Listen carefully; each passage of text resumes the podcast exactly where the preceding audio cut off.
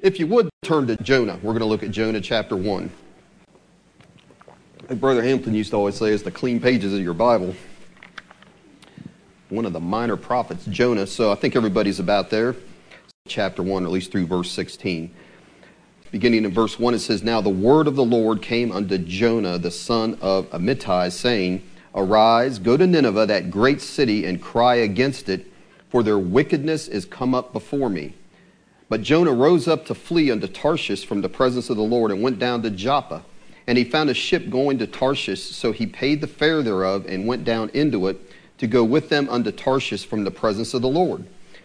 But the Lord sent out a great wind into the sea, and there was a mighty tempest in the sea, so that the ship was like to be broken. And then the mariners were afraid, and cried every man unto his God, and cast forth the wares that were in the ship into the sea to lighten it of them. But Jonah was gone down into the sides of the ship, and he lay and was fast asleep. So the shipmaster came to him and said unto him, What meanest thou, O sleeper? Arise, call upon thy God, if so be that God will think upon us that we perish not. And they said every one to his fellow, Come and let us cast lots, that we may know for whose cause this evil has come upon us. So they cast lots, and the lot fell upon Jonah. And then said they unto him, Tell us, we pray thee, for what cause this evil is upon us? What is thine occupation, and whence comest thou? What is thy country, and what people are, are you from? And he said to them, Well, I am a Hebrew, and I fear the Lord, the God of heaven, which made the sea and the dry land. And then were the men exceedingly afraid, and said unto him, Why have you done this? For the men knew that he fled from the presence of the Lord, because he had told them. And then said they unto him, What shall we do unto you, that the sea may be calm unto us? For the sea wrought and was tempestuous. And he said unto them, Take me up and cast me forth into the sea, so shall the sea be calm unto you, for I know that for my sake this great tempest is upon you. Nevertheless, the men rowed hard to bring it to the land, but they could not, for the sea wrought and was tempestuous against them. Wherefore they cried unto the Lord and said, We beseech thee, O Lord, we beseech thee, let us not perish for this man's life, and lay not upon us innocent blood, for you, O Lord, has done it as it pleased you. So they took up Jonah and cast him forth into the sea, and the sea ceased from her raging. And then the men feared the Lord exceedingly, and offered a sacrifice unto the Lord, and made vows. So, you know, there's certain names in the Bible that we associate with certain things. So, like whenever you say Adam and, the first thing that comes to your mind is Eve, right? Or David and Goliath, Noah and the ark, and generally it's Jonah and the whale or the big fish. But really, that is not the main idea or the, the main theme in Jonah because God's justice and compassion is the main theme. Yet, most people, if you talk to them, they want to talk about, well, is it possible for a person to actually live inside of a huge whale for three days? And so, because of the unlikelihood of that event, and a lot of the, that's not the only miraculous thing that takes place in this story, by the way. There's many things that take place. But a lot of commentaries that you'll read, they want to say, well, no, this probably wasn't a real story. It doesn't have to be. It's just an allegory or a parable, a story that just makes a point that's based on facts. That's what a lot of the commentaries will say. But listen, we go to the New Testament, and our Lord Jesus takes all the fiction out of the story because he says this But as Jonah was three days and three nights in the whale's belly, so shall the Son of Man be three days and three nights in the heart of the earth. And he went on to say that the men of Nineveh repented at the preaching of Jonah, and he said, And behold, a greater than Jonah is here. So, despite the commentaries, Jonah is not Veggie Tales. and I'm not going to sing that song because, anyways, but I'll tell you what Jonah is it's a story of God's redeeming love, his extraordinary patience, and his relentless pursuit of people to save them. That's what this story is about. And so a lot of times people think, well, God, I wonder, does he care about me? And you wonder, does he care about me? Just an individual? And here's the, what we see here. He cares more about Jonah, the prophet, than he does the work that he wants him to do. He could have got somebody else, but he didn't give up on him. So if he didn't care about individuals. He could have ditched Jonah. He could have ditched these sailors, as we'll see, and he could have found someone else that was willing. But instead, through circumstances, he sovereignly saves both of them. Because God does care about us, He does care about people. So, you know, Jonah, outside of this book that's written by his name, he's mentioned only one other place in Scripture. It's in 2 Kings 14 25, and you don't have to turn to there.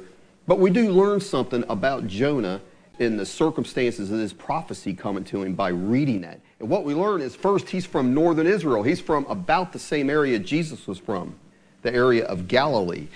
And here's another thing he prophesied during the time of Jeroboam II and even though he was a wicked king, according to the prophecy of Jonah, he says God is going to bless Israel, which he did. And he's going to expand her borders, which he did, back to the borders that were the borders of David and Solomon when they reigned.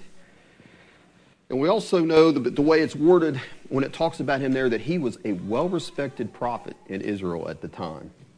So here sits Jonah coming into this story. He's got a successful ministry, well thought of by the people. And all of a sudden, his comfort zone is invaded by God.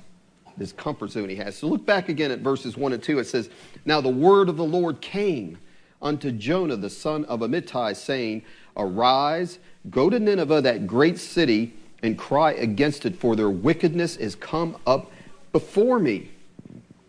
And this brings me to my first point. What we're going to see here is God is sovereign and he expects to be obeyed. So Jonah's sitting back enjoying his popularity and prosperity and blessed life as a prophet, and suddenly God breaks into all of his hopes and dreams and plans and gives him a command Arise, get up, and go to Nineveh, that great city, and cry against it. And listen, Jonah had to be thinking this. He's like, What? I mean, maybe my spiritual radio is a little bit out of tune. I'm on the wrong frequency here. I don't know if I heard that right because up to that time, no prophet in Israel had ever been called to go to a foreign country. None of them. They all did their prophecy and prophesying in Israel. And not only that, he had to be thinking, God, you've changed my prosperity message into a message of judgment. And on top of that, why would I want to go to Nineveh? They're the most cruel and vicious people on the earth, which they were. You sit there and talked about the way they treated the nations that they conquered. It's barbaric. And that's where they were. He's like, I don't want to go there. I don't want to put my life on the line and preach a message of repentance to those heathens. That's had to be what he's thinking. They hate us Jews. They're going to do us in. And I don't want them to repent and receive mercy. I want them judged. That had to be what he was thinking.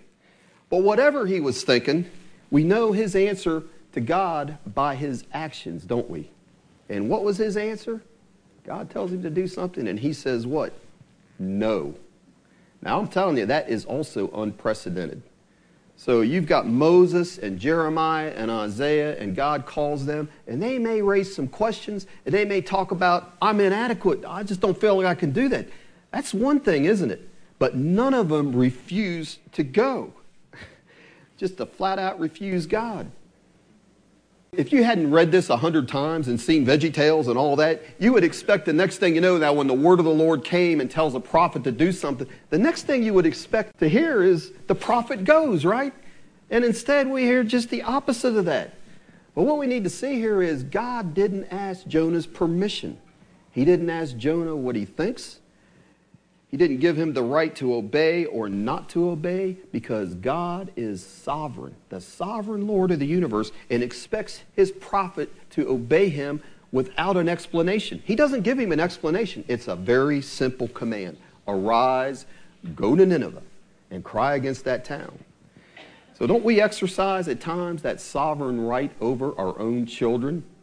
Right? You tell them, you say, hey, at my house, my little boy likes to sleep everywhere but his own bed. But at times it's like you're going to sleep in your bed, you're going to go there 10 o'clock, and you're not going to make any noise.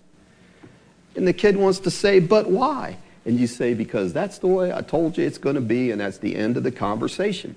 And the kid says, no, I'm not going to do it. Well, how do you react to that response from your child? Is that when you pull the gun out of the drawer and blow them away and it's like, look, it's immediate response or it's all over, son? Oh, obviously, we don't do that like Scott was talking about earlier. What? What do you do? You get your Ways and Means Committee out, right? That establishes who is sovereign. That's what happens to our friend Jonah here, right? But before we criticize poor old Jonah too quickly, let's think about what God is asking him to do.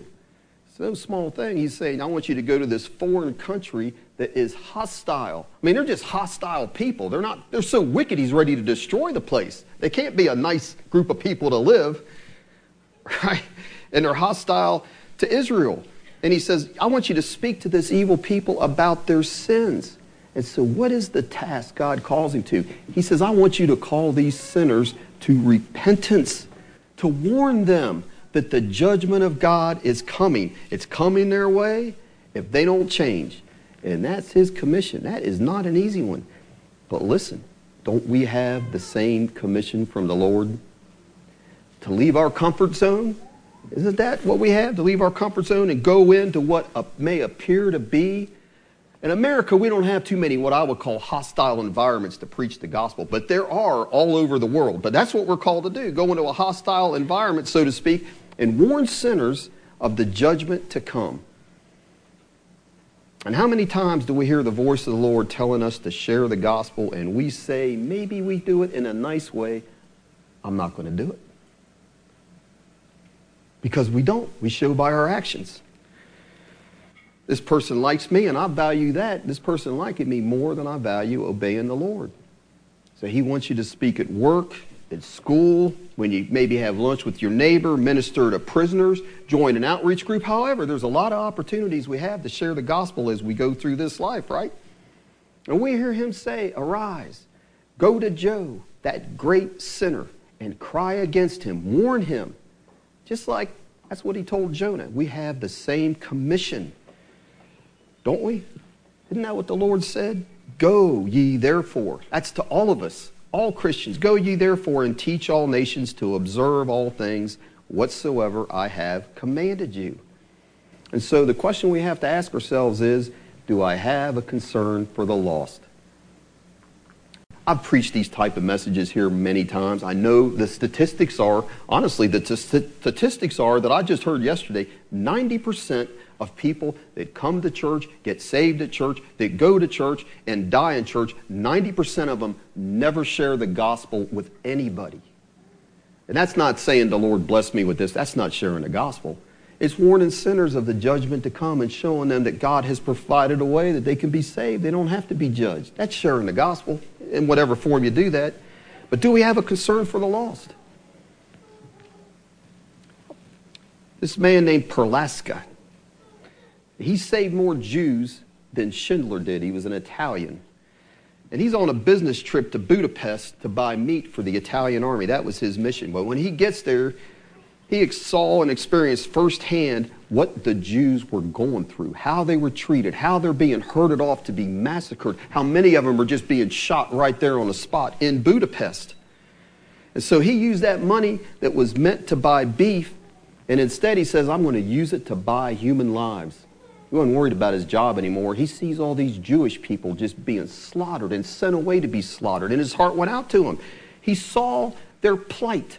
And so he did everything in his power, constantly bribing officials, put his own life at risk many times, had a knife to his throat for what he was doing. He was getting nothing out of this. And they even asked him, Why do you risk your lives to save these Jews? And he says, Because it's my duty. And he didn't mean like he was reluctantly doing it. He's saying, This is my duty as a man, is what he said. So he knew those Jews could not help themselves. And he had the means to help them. So, what was his motivation? Simple human compassion. So, what is our motivation to share the gospel? The plight of sinners. We see the judgment that is to come. Do we really understand? Do we really believe that? That we see this judgment that is to come. And the other motivation should be the love of God, the compassion of God. Simple human compassion. Ezekiel 18, here is God's heart. God says, have I have any pleasure at all that the wicked should die, saith the Lord God, and not that he should return from his ways and live. And so God says he has no pleasure at all in the death of the wicked. None. None that the wicked should die, and that is any wicked.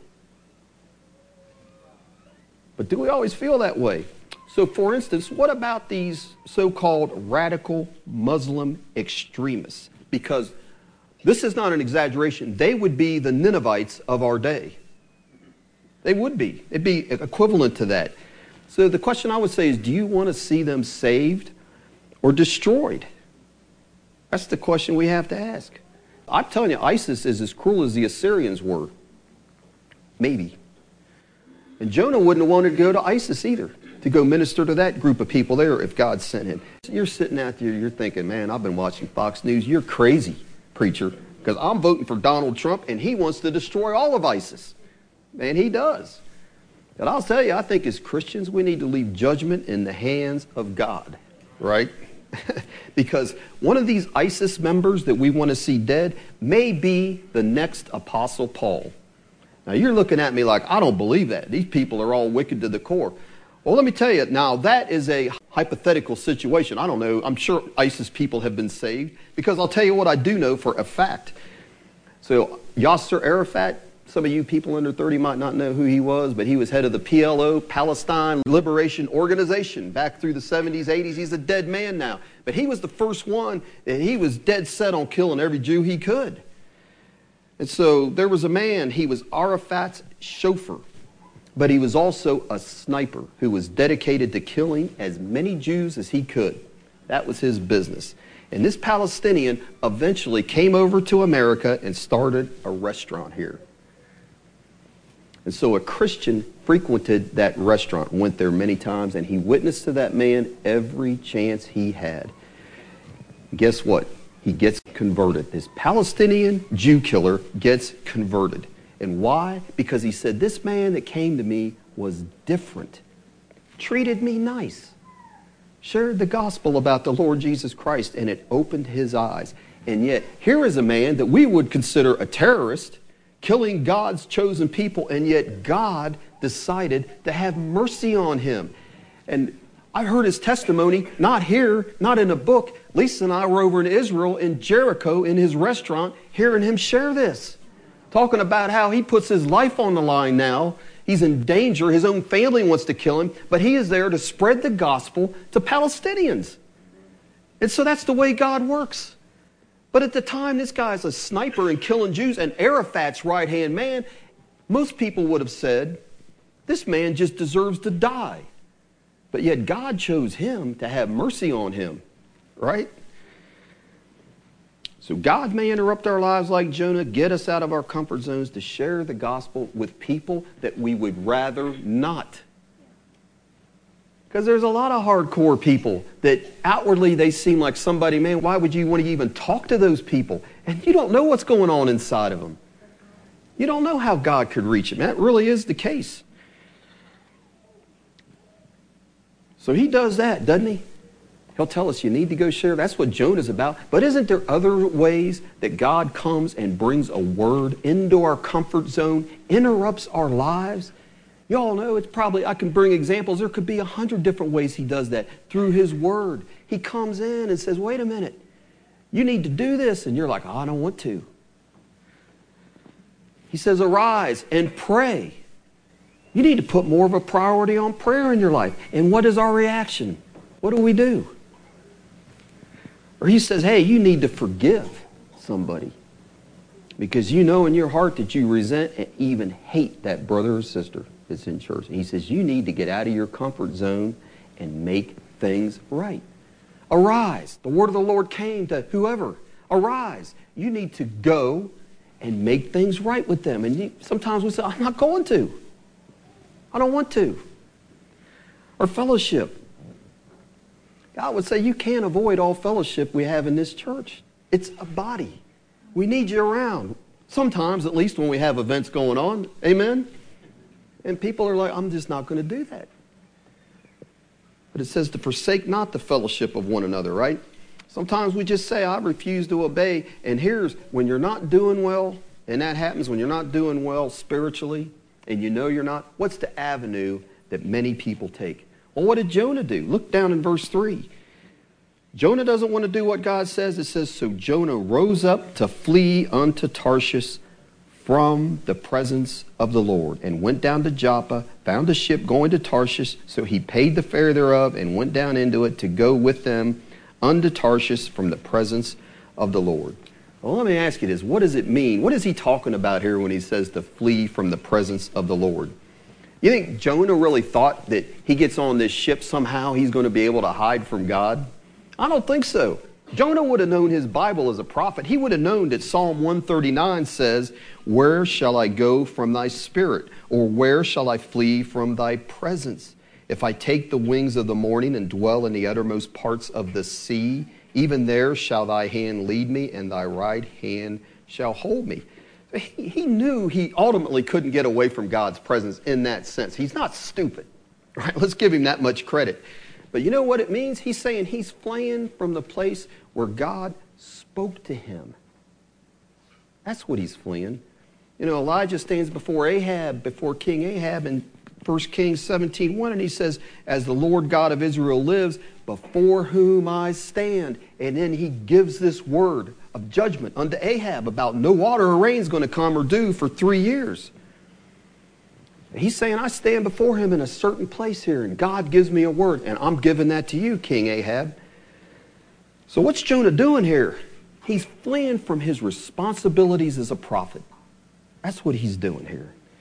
Fleeing God's call. He figures if I can just get far enough away from God, God will use someone else, and I could start me a new life. Because I'm a prophet in Israel, that's what I am. I got to get away from that.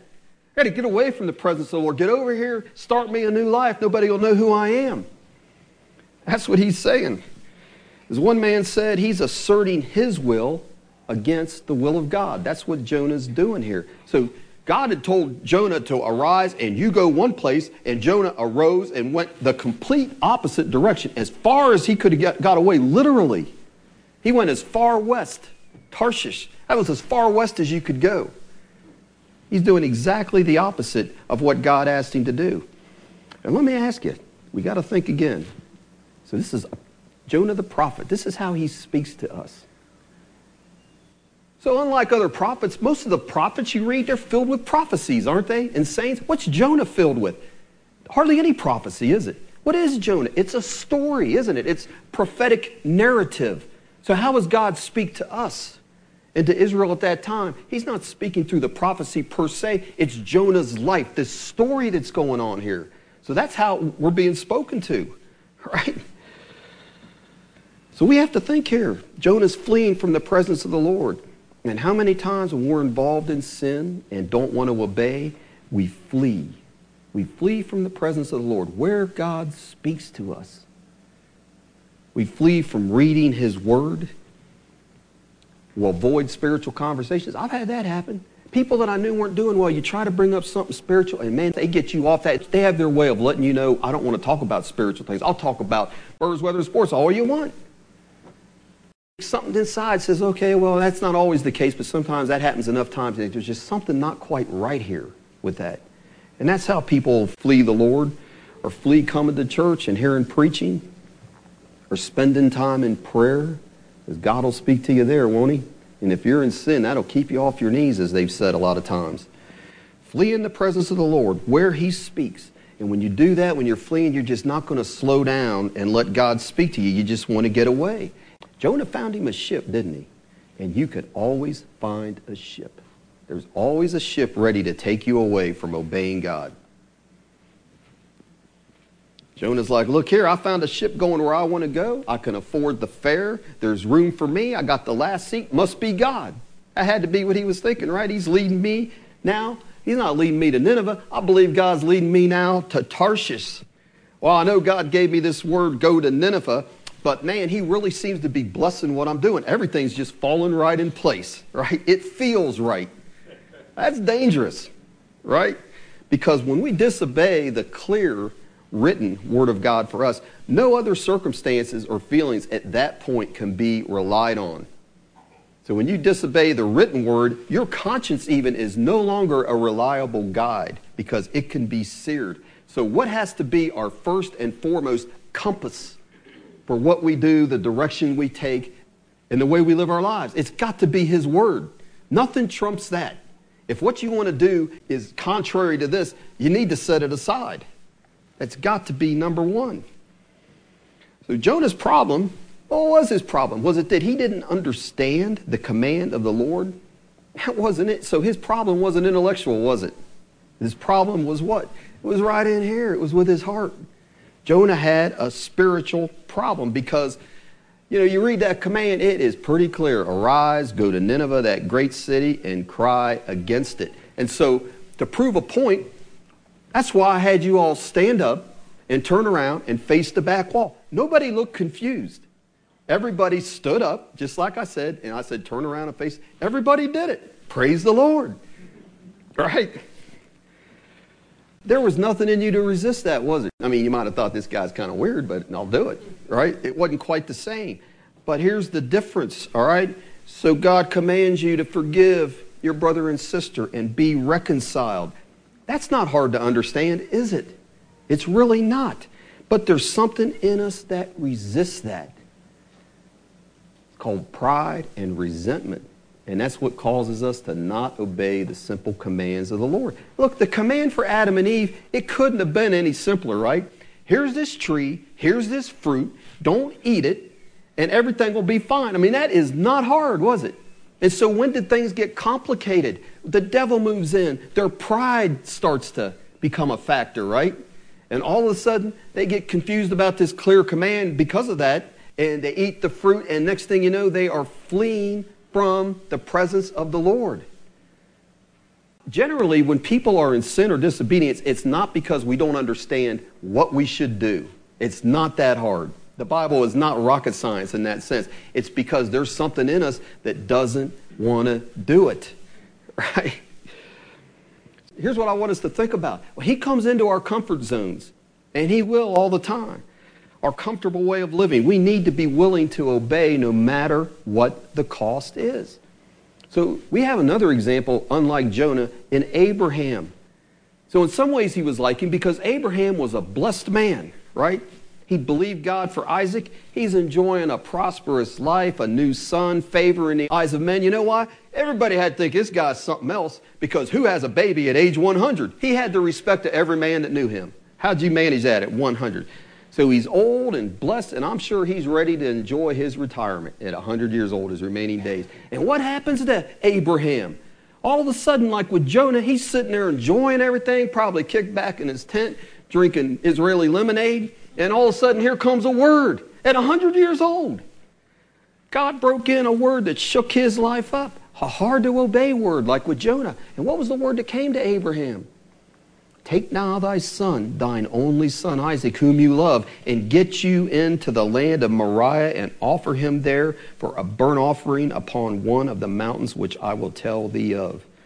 Now that would have been hard to obey because not only had he trusted God to have this son all those years and seen God manifest that, but you think about anybody that has kids, you're going to take your own child, put them on an altar and they're looking right in your eye. It says he had that knife raised, and you're going to plunge that right into their heart.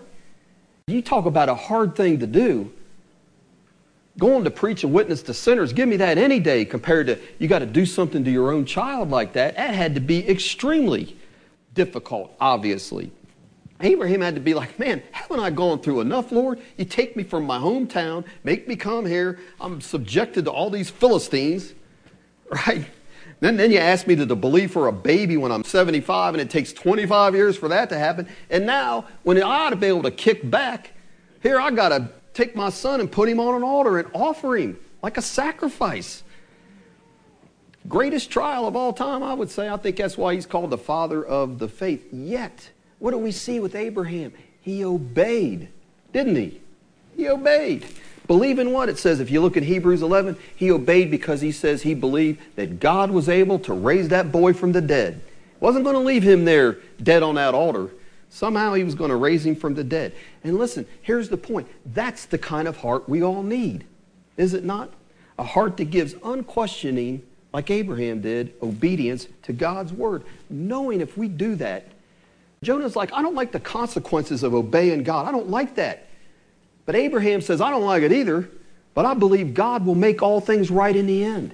And that's what we have to do. He comes in, invades our personal space, asks us to do something that we're like, I don't like that. I don't even like what the results might be. But we have to trust that somehow, if we obey the Lord, His clear commands and orders, He'll make everything right in the end, won't He? But the primary reason that we need to ask to have a heart like that is not because of Abraham. It's because that's the heart of our Lord Jesus Christ. So consider this Jonah, God asked him to leave the comfort, success he had as a prophet and the people he loved to go to Nineveh, a city of great wickedness. And Jonah's answer was no, wasn't it? I contrast that with Jesus. God asked him to lay aside the pure joy and comfort of heaven, fellowship with God Almighty, and come into a world that he knew would hate him and eventually kill him. And what was his answer? Yes. And so that's why in Philippians 2, we're told this by Paul Let this mind be in you, that's me and you, which was also in Christ Jesus, who, although he existed in the form of God, did not regard equality with God a thing to be held on to. He was willing to let that go. That's what love is. I'm willing to let all this comfort or whatever go for the sake of obeying the will of God. He said, being on equality with God was not a thing to be grasped, but he made himself of no reputation and took upon him the form of a slave and was made in the likeness of men, and being found in fashion as a man, he humbled himself and became obedient unto death, even the death of the cross. Wherefore, God made it all right. It says, God also has highly exalted him and given him a name which is above every name. So we sing a song in here fairly regularly to be like Jesus, to be like Jesus, right? All I ask is to be like him. All through life's journey from earth to glory, all I ask is to be like him. Well, man, that could be a costly song to sing, couldn't it? It really could be. So there's this movie that's coming out. It's going to be shown Tuesday, August 30th in theaters. And it's this story of this couple named Nick and Ruth Ripken. So we're saying it can be costly. They went over to Somalia as missionaries, and he said it was like leaving the New Testament and flying into the Old Testament, coming into that culture. He said it was like flying into hell. And they get there, and they're not having much success, the way I understand it. And when they leave there, there are very few converts, but all kinds of persecution. And they're like, is this even worth it? Nobody even seems receptive to the gospel. They lost a son. And so he's like, I've got to find out. The question is, is Jesus worth it? And so the movie is going to be about they go around the world and they go into deeply persecuted areas in this world. They interview 600 people living in these persecuted areas in 60 countries, asking them, Is Jesus worth it? And after interviewing those people, the overwhelming response was from these people Jesus is worth it. Worth my life, the life of my spouse, and the lives of our children. And that's what they're giving up over there. So I'm not saying that to make us feel guilty that we're not being persecuted, but to encourage us that we just need to be faithful where we are. When God speaks to us, we make the changes, we go speak to the people He wants us to. We're not living for ourselves anymore. That's what Christianity is. Right? We're living for Him. And so we just need to all examine our hearts whether we're willing to obey the Lord in the hard things He asks. And so here's the thing Jonah tells God, No, I'm not going to do it. I'm not going to go to Nineveh. And let me ask you, does that leave God paralyzed? Jonah tells him no. Does that leave him paralyzed? Is, is he like an indulgent parent? I've seen that happen, you know, ask the kid to do something just defiantly. No. And then they, the pleading starts. Does God do that? Is he like that? Please, honey. I just really need you to do this. I want you to do it bad. No, you know what? Here's the way the Lord is. Jonah tells him no, and God starts throwing things. I'm saying literally. And you may not, you're like questioning me again. Don't question me now. Not today. Because let me tell you why I'm saying that. Look at verse 4. So he flees from the presence of the Lord, and it says in verse 4 But the Lord sent out a great wind into the sea, and there was a mighty tempest in the sea, so that the ship was like to be broken. Do you know that word sent? It literally means to hurl, to hurl something. So it's used, the exact same word is used down in verse 5 when it talks about the mariners. Middle of verse 5 there, it says, They cast forth the wares that were in the ship into the sea. That cast forth is the same word for sent. It means they hurled this stuff. They're trying to lighten that ship and they're tossing stuff off that ship as quick as they can. They're hurling it off. That is what the word means. And the same word is used in verse 12 when Jonah tells the sailors, he said unto them, Take me up, and that's the word sent. Cast me forth into the sea. He's saying, Pick me up and hurl me into the sea. What we have here, Jonah says, I'm not going to go. God doesn't just sit back and say, Oh, that's okay. Just do what you want to do. No, it's like he picks us up and says, All right, buddy, here it comes. And he hurls that wind, that tempest on the sea, a violent storm. Comes from his hand in heaven. It is no accident that this storm is happening. And the sailors even know that. They're like, this is no ordinary storm. These guys are hardened sailors, Phoenician sailors. That was their business. They've been in storms before. They're like, there's something up with this one. It's too violent to just be some normal storm that comes our way. And here's the thing Yahweh, the Lord, He is not going to just be lightly brushed aside by Jonah. He's not going to lightly just be told, No, I'm not going to do what you want to do. Ah, it's coming. He's in control, and He sends a tremendous storm. It says in the Bible, a mighty tempest so powerful it's going to break this ship up. And these guys know it, these sailors know it. Let me ask you have you ever had that in your life? I have. For all of a sudden, man, a violent storm comes your way, and it seems like it's going to break you in pieces. Your whole life's going down. That's what it seems like, right? And so we have a choice when that happens, though.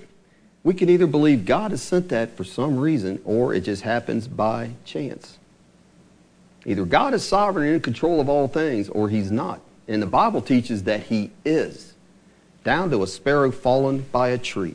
Because if things like that, what it tells us there, that where that wind came from, now they wouldn't have seen that. They would have just seen this storm coming. But we're going to say that we're just left to chance, then that means God is at the mercy of other powers if he's not in control of everything that happens. And listen, that is a hindrance to faith. We have to believe and know that God is in control of all things and He can change all things. Otherwise, we're at the mercy of trials that come our way. They may or may not change. But if God is sovereign and in control, He can change the worst situation. Immediately, He can. But I do want to give a word of caution here. Not all storms that come in our lives are the result of disobedience, are they? They're not. Jonah's was, but there's another storm everybody's familiar with that didn't come as a result of disobedience. And where's that? That's in Mark chapter 4, isn't it? Jesus told those disciples, let's all get in this boat and we're going to go to the other side. Well, they're doing exactly what he told them to do. And what happens when they're in the middle of that lake? Here comes a storm. So all storms that come in your life are not because of disobedience. See, we can't judge somebody. We're not to judge each other. Well, well look at that. He's obviously said no to God because look, he just lost his job, his house, and his, his car's wrecked. We don't know that. That's not for us to decide. But this storm here that happens is so severe that these, like I said, these seasoned sailors, they are panicked and terror stricken. And they're crying out to their gods and they're hurling stuff over the side of the ship. And you don't do that when it's your business to get things from one port to another. You don't do that unless it's a last resort, right? But that's what's going.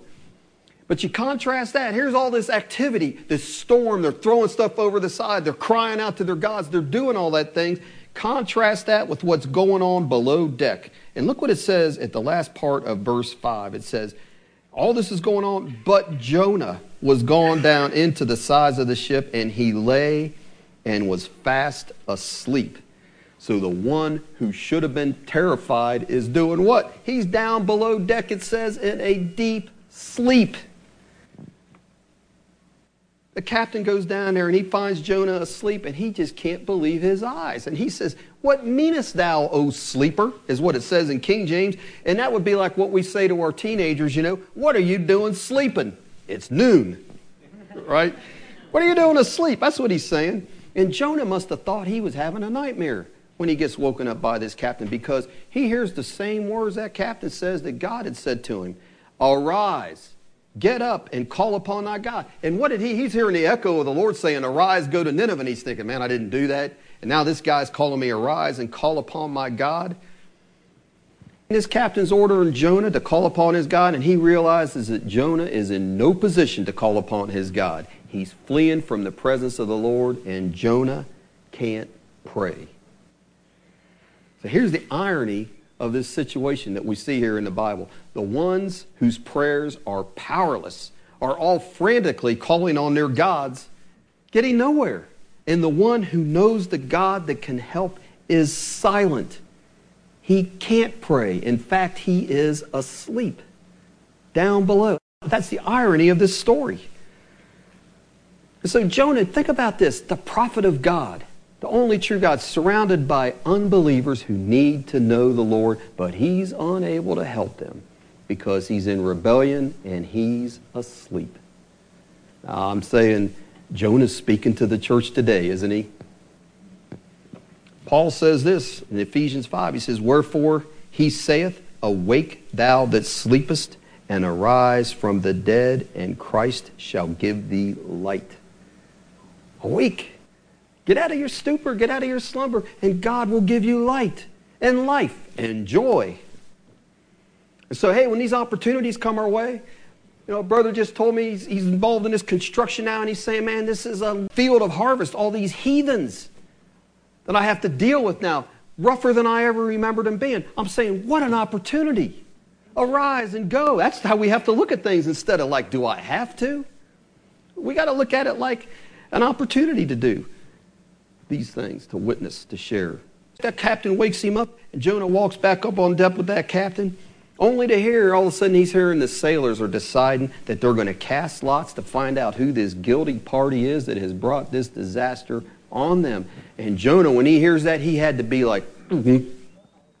yeah, uh oh. He knows what's coming, right? Because he knows he is going to be found out. He had to be like Achan. And when they start casting lots over Israel and they're narrowing it down to Achan, he had to be just like I am right now, sweating. It's getting closer, and I mean, it's narrowing down. That light is coming right down on me, and that's what's happening here with Jonah. Because he would have known Proverbs, Proverbs 16:33, that says, "The lot is cast into the lap, but the whole disposing thereof is of the Lord." And the lot fell on Jonah. And God exposed his sin, didn't he? It was exposed. He has a way of doing that. and so once the sailors know that Jonah is the guilty party, they pepper him with all these questions. They want to know who is your God? Why did you come on this ship? What is your country? Who are your people? That's what they're trying to find out. Who is his God? Because back then, whatever nation you belonged to, there was a God attached to that that you worship and prayed to. And they're wanting to find out who that is so they can ask for help. And so down in verse 9, Jonah tells them his nationality. He said unto them, I am an Hebrew. And he tells them who his God is. He says, I fear. And that word for fear, because he couldn't have feared him too much because he's running from him. But that word could be used for worship. And I fear or worship the God of heaven, which has made the sea and the dry land. And all of a sudden, with these guys, the storm makes sense. Ah. They're dealing with the God who made the seas, the one whom the psalmist says commands and raises the stormy wind, which lifts up the waves thereof. And that, when they hear that and they realize what's happening, they go from fear to sheer terror. That is what happens. And they call out, Why have you done this? Or it would be better to say, You know, how could you do such a thing? How could you do that? They're asking. You're fleeing from the presence of the God that made the seas. Are you crazy? That's what they're asking him. And they're like, Well, he's your God. Tell us what we got to do. What do we need to do to you to make this sea calm again? And the whole time all this is going on, I mean, if you could have a movie of it, it'd be better. The storm just keeps increasingly getting greater. It's not calming down any. And these guys are getting desperate. And so in verse 12, Jonah tells him, he says, Well, you just t- pick me up and you hurl me into the sea and it will be calm. And guess what he's doing now? Jonah's back to he's speaking like a prophet. That's a prophetic word coming from him, a word from God. Obey it and you'll live. Now here the men are, they're like, I don't want to accept that word. I don't want to do that. We don't want to throw you over. So they try to row and they row as hard as they can against that wind and they get absolutely nowhere. The storm is way too much and way too strong for them to row up against it. So they realize, hey, this is worthless. Trying to row against this storm ain't going to get us anywhere. If they don't want the blood of Jonah to be on their heads, innocent blood. So they pray for God to forgive them, and then they do what Jonah says. They see no other way out of it. They pick him up and they hurl him into the sea, and just as Jonah prophesied, the raging of the sea stops immediately and it becomes calm. And so, what we have here, this is a beautiful picture of the gospel. Because that's how God does things, especially in the Old Testament. He illustrates truth through stories. So, the storm of God's judgment is strong and powerful, is it not? And we know when God awakens a sinner, they see that day of judgment, and there's this overwhelming sense that this is coming, it's overpowering. And you start knowing, I need some help. That's at least that's what happened with me against God's wrath. And he offers us, he says, Well, here's a sacrifice like Jonah said.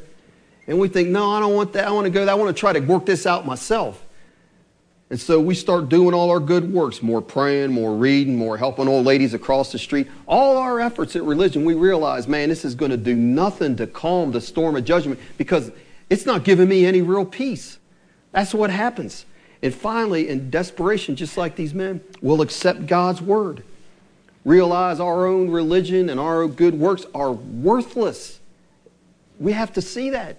Our works are worthless, and we have got to just accept God's sacrifice and quit sweating and rowing. So Jonah hadn't done the sailors any harm, had he? And he offered his life. He said, You all just hurl me into that sea and it'll be calm. And guess what? The Lord Jesus Christ hadn't done us any wrong either, had he? Hadn't sinned at all. Jonah didn't just jump into the ocean, did he? And Jesus didn't just commit suicide, did he? he willingly laid down his life, but he didn't kill himself. We were the ones, all of us here, just like they had to hurl Jonah overboard. We were the ones that hurled Jesus on that cross because of our sins. We're the ones that nailed him on that cross. It was our sins that put him there. And the difference between Jesus and Jonah, Jonah was punished by God for his sin. That's what's going on there. Just his chastisement. But Jesus, our Lord, was nailed to the cross, not for his sins, but for ours. Hurled into the stormy sea of God's judgment on our behalf. Just as the waves were about to break over us, just like that ship, break up that ship, and we'd have perished. And yet he said, No, hurl me into that destruction that's coming your way. That was the word of the Lord, and that's what happened on the cross. Became the sacrifice that appeased God's wrath. It says this in Romans 5 Therefore, being justified by faith, we have peace with God through our Lord Jesus Christ. And those are words that should bring wonder to our soul that God did that for us. And we see it graphically demonstrated here in this story of Jonah. God's mercy had mercy on these sailors. And look at their gratitude in verse 16. It says, Then the men, they feared the Lord exceedingly. They see his power and his justice, and they offered a sacrifice unto the Lord and made vows. They see that the word of God, in that there is justice, but there's also mercy.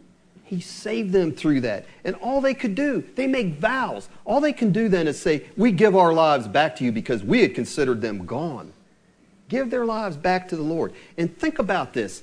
Think about the irony of reading this account if you were a Hebrew back at that time because guess what's happened? They are just a few years away from going into destruction from the Assyrians and being taken off and judged.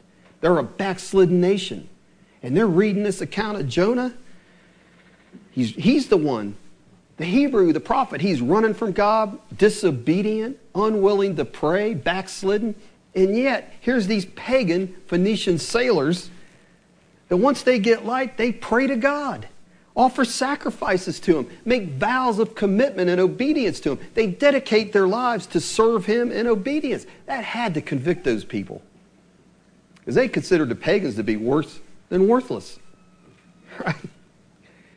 So let, us just ask here. We looked through this most of chapter one. The only thing we left out was verse 17. Who is the hero and the outstanding character of this story? Is it Jonah? Is it the sailor? Is it the captain of the ship? Who's the hero of this story, if you want to say that? Outstanding character. It's God. God stands out. He's the one that's in control. It begins with his sovereign moral rule. He says, Listen, I have a right to command prophets, men, nations, and the seas. When I say it has to happen, I expect obedience. Jonah was expected to obey. The Assyrians, when Jonah comes, they're expected to obey. And we're expected to obey the sovereign God of the universe. So we're all subject to him, aren't we? The moral ruler of this universe. Because if we don't obey like Jonah, we can have a storm come hurled our way. That's what can happen. God's not going to let us ride very comfortably on our ship that's bound for Tarshish. That's not what He's going to do. Because there's the title of my message God is not to be messed with. That's what we should see out of all this, is He? He's really not. But really, in, in, reality, though, that violent storm that seems like, wow, who would want to deal with that? I wouldn't want to have to deal with that. But actually, within that is God's mercy, is it not? Because look, think about it. At one point in this story, everybody involved in this story are facing judgment. Nineveh is, Jonah is, the sailors are, but by the time you get to the end of this book, chapter 4, everybody's saved. So it's showing God's compassion, His mercy, and His patience and relentless pursuit of people to bring them to the point of salvation.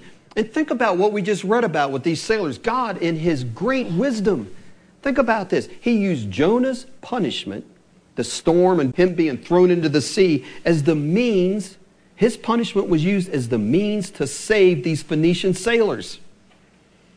You know, these guys think they're off just making a routine trip from Joppa to Tarshish, and instead, they get something they never planned on. God broke into their lives too because they experienced the awesome power, majesty, holiness, and the great mercy of the God of heaven. That's what these guys experienced. Their eyes were opened, and they realized hey, our gods are powerless didn't do a thing for us. Nothing changed. And they see now this God of heaven and earth, the one that made the lands and the sea, he is the true and living God. He saved them. And they worshiped and feared him as a result.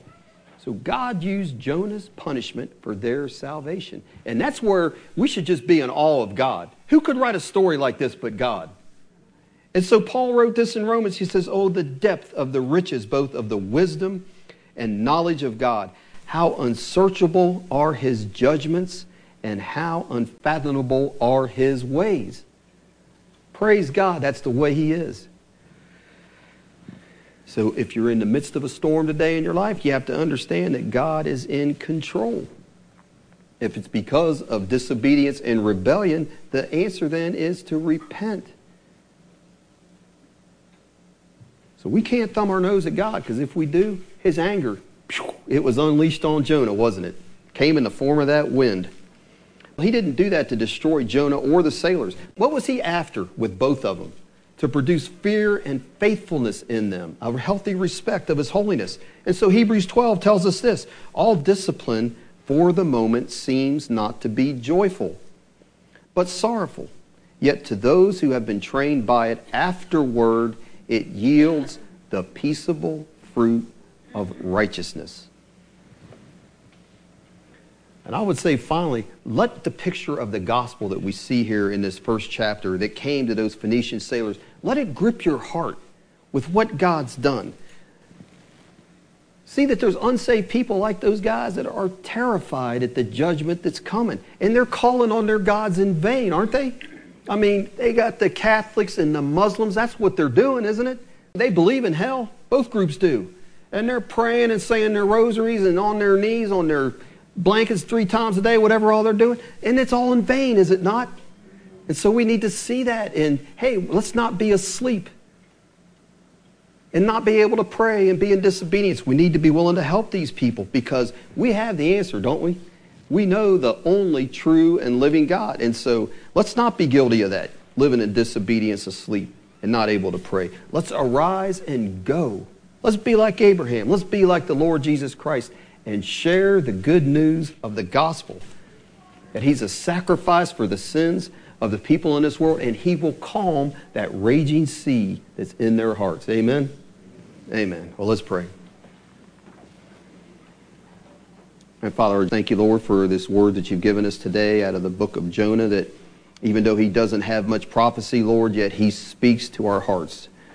And you speak to our hearts through this story of his life and what's been experienced here, Lord. And I ask that you'll give all of us a heart that we want to obey you, Lord, and, and will willingly obey, even if we don't always understand why you're asking us to do what you're asking us to do. But I ask you to give us willing and obedient hearts, and also hearts, Lord, that are willing to share the gospel with the lost. Hearts of compassion that see their need that see their end and we're willing to share the good news that we've experienced of the life and presence of the Lord Jesus Christ that will calm that storm and give them that peace that can only come from you. I just ask that you'll do that for all of us here and make us faithful witnesses to you, Lord, to your glory. And I pray that in Jesus' name.